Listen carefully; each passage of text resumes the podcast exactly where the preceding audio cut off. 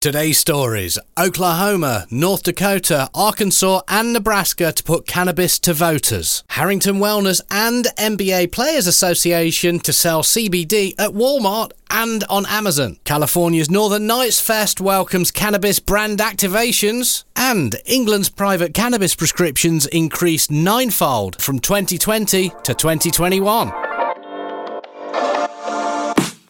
Hello there, this is Pete with the Cannabis Daily Podcast. I'm here as I am every morning to update you on everything that's happening in the business of cannabis. Since 2017, Business of Cannabis has highlighted the companies, brands, people, and trends driving the cannabis industry. Let's get into today's first story. And November could be a huge month for cannabis, with advocates in four states submitting signatures to put cannabis reform on the state ballot, reports Leafly. In Oklahoma, North Dakota, and Arkansas, advocates collected more than 50% of the signatures required to put adult size legalization to state voters. Meanwhile, in Nebraska, 90,000 signatures were collected to put medical cannabis on the ballot, but 87,000 were required, meaning if 3,000 are deemed invalid, the issue won't be included on the November ballot after all. As in past election years, voters in both traditionally red and blue states will have the opportunity to cast their vote in favour of ending the failed policy of cannabis criminalisation, said NORML's Deputy Director Paul Armentano in a statement. And if past is president, voters in 2022 will once again demonstrate that legalising and regulating marijuana is favoured by the majority of voters, regardless of geography or party affiliation. Today's second story in former NBA player Al Harrington's cannabis company, Harrington Wellness, has teamed up with the NBA Players Association to bring Replay CBD products as well as other wellness products to athletes and online shoppers on Amazon and Walmart, as reported in Cannabis Business Times. Now, the first products to be sold are focused on muscle recovery, such as massage guns, kinesiology tape, and a CBD infused topical developed with Avicanna. It was important that we developed a product that was clearly evidence based and targeted at improving muscle recovery, said Sanford Kunkel, the Chief Medical Officer at Harrington Wellness and Replay.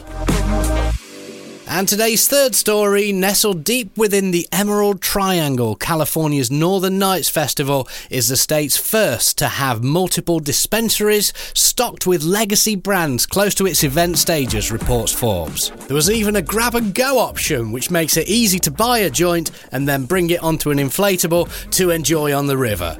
Living the dream right there.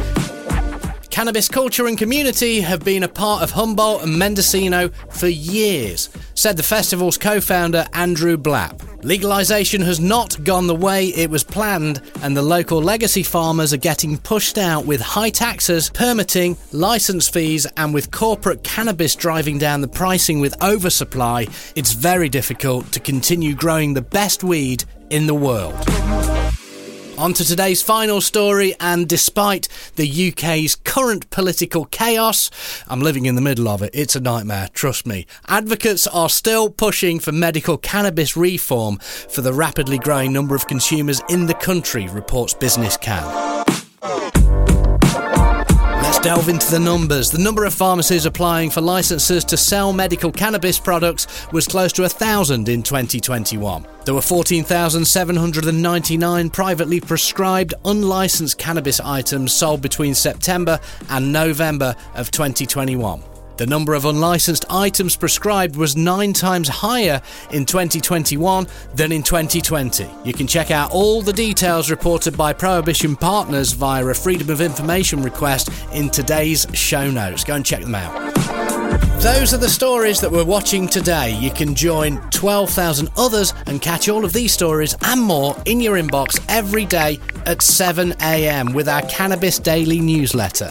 Thanks for listening to today's show, and please do hit follow or subscribe, whichever your favourite podcast app allows you to do. And you know what? We're a friendly bunch. Feel free to visit us at businessofcannabis.com, as well as on all our social channels Twitter, LinkedIn, Facebook, and Instagram. And that way, you'll never miss an update from Cannabis Daily.